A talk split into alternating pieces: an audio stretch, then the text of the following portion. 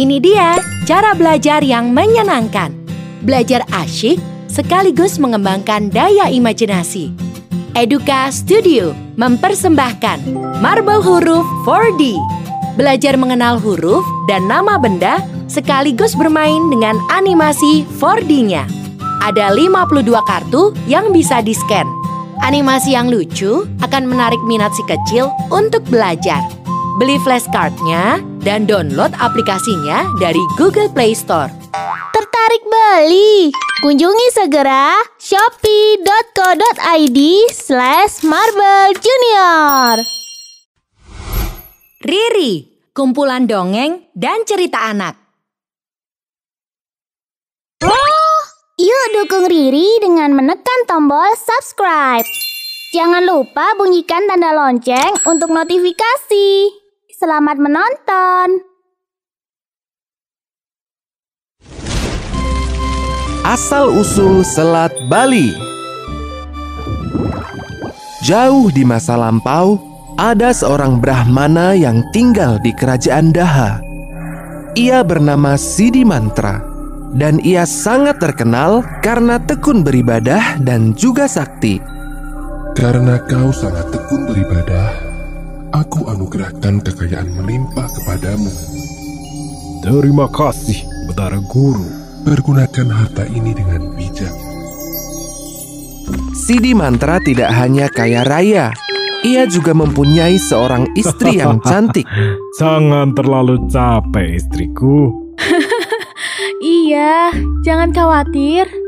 Setelah bertahun-tahun menikah, akhirnya mereka dikaruniai seorang putra laki-laki yang diberi nama Manik Angkaran. Seiring berjalannya waktu, Manik Angkaran tumbuh menjadi pria dewasa yang gagah. Namun, ia mempunyai sifat yang bertolak belakang dengan sang ayah, yakni berjudi sabung ayam. Uh, ayo jago, kalahkan lawanmu. Aduh, duh, duh, ayamku kalah lagi. Huh, aku kalah lagi. aku yang menang. Karena kegemarannya berjudi inilah, Manik Angkaran berhutang ke sana sini. Untuk membayar semua hutang itu, ia pun mengambil harta milik orang tuanya. Wah, uang yang banyak. Hutangku bisa lunas dengan ini. Dan aku pun bisa main sabung ayam lagi. Berjudi lagi dan kalah lagi. Aduh, kapan aku bisa menang? Begitu terus hingga semua harta milik orang tuanya pun habis. Suatu hari, Sidi Mantra hendak mengambil sejumlah uang di gudang hartanya. Betapa terkejutnya ia begitu membuka kotak hartanya sudah kosong. Ke mana semua hartaku? Kenapa bisa kosong begini? Uh, maafkan aku, ayah. Aku telah menggunakannya untuk berjudi. Sekarang aku perlu uang untuk membayar hutang. Kau sudah berkali-kali ayah bilang, jangan suka berjudi. Tolong bantu aku, ayah. Kalau tidak membayar, aku akan dibunuh. Baiklah, kali ini ayah akan membantumu. Terima kasih, ayah. Untuk membantu anaknya, Sidi Mantra pun bertapa dan memohon petunjuk dari Betara Guru. Hingga sebuah petunjuk muncul. Sidi Mantra, pergilah ke Gunung Agung. Di sana kau akan menemukan harta yang dijaga oleh seekor naga bernama Naga Besuki. Sesampai di sana, panggillah dia dengan genta ini. Malam itu juga, Sidi Mantra bergegas ke Gunung Agung. Gunung ini memang angker dan berbahaya, apalagi di malam hari begini. Setelah perjalanan panjang, ia pun sampai di kawah Gunung Agung. Ah, Ini dia tempat yang dikatakan oleh Betara Guru. Dibunyikannya genta itu untuk memanggil sang naga besuki. Wahai naga besuki, aku mohon keluarlah. Aku membutuhkan bantuanmu. Dari dalam kawah keluarlah sang naga besuki.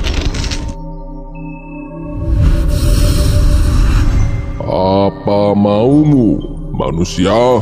Aku minta sedikit hartamu untuk melunasi utang anakku.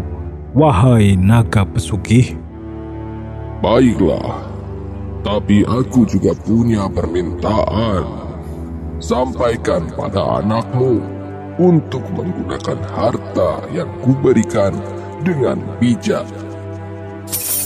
Setelah itu, dari ekor naga besuki keluarlah koin-koin emas yang banyak. terima kasih naga besuki. Akan kusampaikan pada anakku untuk menggunakannya dengan bijak. Semoga dewa membalas segala kebaikanmu. Sidi Mantra pun pulang dengan membawa harta dari naga besuki. Anakku, aku hanya mampu membantumu sebatas ini. Berjanjilah, pergunakanlah harta ini dengan bijak. Berhentilah bermain judi. Baiklah ayah, aku berjanji tidak akan berjudi lagi. Akan tetapi, janji tinggallah janji. Kebiasaan manik untuk berjudi tidak bisa hilang. Ah, ayah, bisakah ayah membantuku sekali lagi? Uang yang kemarin telah habis. Kau telah melanggar janjimu. Aku tidak bisa membantumu lagi kali ini.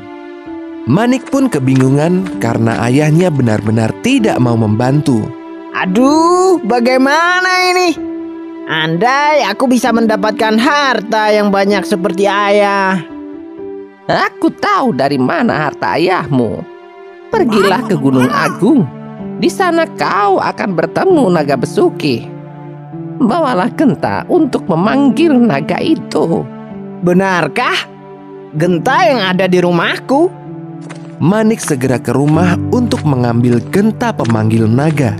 Tidak ada salahnya mencoba. Siapa tahu hal itu benar. Diambilnya genta milik sang ayah. Ia pun bergegas ke Gunung Agung. Eh, seram sekali. Demi harta yang banyak, aku tidak boleh menyerah. Sampailah ia di kawah Gunung Agung. Ia membunyikan genta untuk memanggil naga besuki. Mendengar bunyi lonceng, naga besuki keluar dari persembunyiannya. Manik ketakutan melihat sang naga, tapi ia tetap memberanikan diri. Wahai naga, ayahku si Mantra. Ia mengutusku untuk meminta sedikit harta padamu. Sebenarnya, naga besuki tahu kalau Manik Angkaran telah berbohong. Namun, karena kasihan, ia pun memenuhi permintaan Manik. Hmm, baiklah. Ini harta untukmu. Dikeluarkannya emas dan intan dari ekornya. Manik Angkaran memperhatikan permata besar yang ada pada ekor naga besuki. Hmm, itu permata yang sangat besar. Jika aku bisa mendapatkan ekornya, pasti aku akan kaya. Manik segera menebas ekor naga besuki dan segera berlari menjauh dari kawah. Naga besuki marah dan mengejar Manik Angkaran. Karena ekornya dipotong, ia menjadi lamban dan tak bisa mengejar Manik Angkeran. Ia hanya mampu melihat jejak Manik Angkeran. Ia kemudian mengeluarkan api dan membakar jejak yang ditinggalkan Manik Angkeran. Api itu seolah mengejar Manik hingga akhirnya Manik pun ikut terbakar. Sementara itu, Sidi Mantra kebingungan mencari anaknya. Hei, apakah kau tahu di mana anakku? Huh? Sepertinya dia pergi ke Gunung Agung untuk mencari harta. Sidi Mantra merasa ada yang tidak beres. Ia pun segera pergi ke Gunung Agung untuk mencari anaknya. Benar saja, di tengah jalan ia melihat anaknya telah tergeletak dan tidak bergerak. Di samping tubuh anaknya ada potongan ekor sang naga. Ia pun menemui naga besukih dan memohon untuk menghidupkan anaknya kembali. Aku akan hidupkan kembali anakmu. Tapi aku punya syarat. Kau harus menyambungkan kembali ekorku. Baiklah, akan kuturuti permintaanmu. Dengan kesaktiannya, Sidi Mantra menyambungkan kembali ekor naga besukih. Naga Besuki pun memenuhi janjinya. Dari mulutnya menyembur asap hitam tebal. Dari asap itu keluarlah sosok Manik Angkeran. wah, wah, di mana ini? Manik, syukurlah kau bisa kembali. A ayah, maafkan aku. Aku berjanji tidak akan berbuat buruk lagi. Aku telah memaafkanmu, tapi ketahuilah, kita tidak dapat hidup bersama lagi. Cobalah untuk hidup mandiri. Lalu, Sidi Mantera membuat garis dengan tongkatnya. Garis itu membelah dan membagi daratan menjadi dua. Dari dalam tanah, keluarlah air yang melimpah. Daratan yang awal mulanya satu, kini terbelah menjadi dua yaitu Pulau Jawa dan Pulau Bali. Laut di antara dua pulau itu kini dikenal sebagai Selat Bali dan menjelma menjadi jalur penyeberangan yang sangat ramai.